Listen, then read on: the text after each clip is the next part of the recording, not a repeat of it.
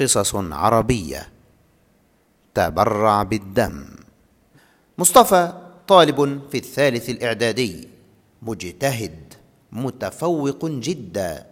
قوي ضخم مقارنة بزملائه في المدرسة. ويعامل أصدقاءه بالحسنى لكن عندما يلعب كرة القدم تسوء معاملته لهم. فمن لا يرى أخلاقه في ساحة الملعب؟ يصفه بأنه لطيف ومثل أعلى في تجنبه للخلاف مع زملائه في الفصل وخارجه.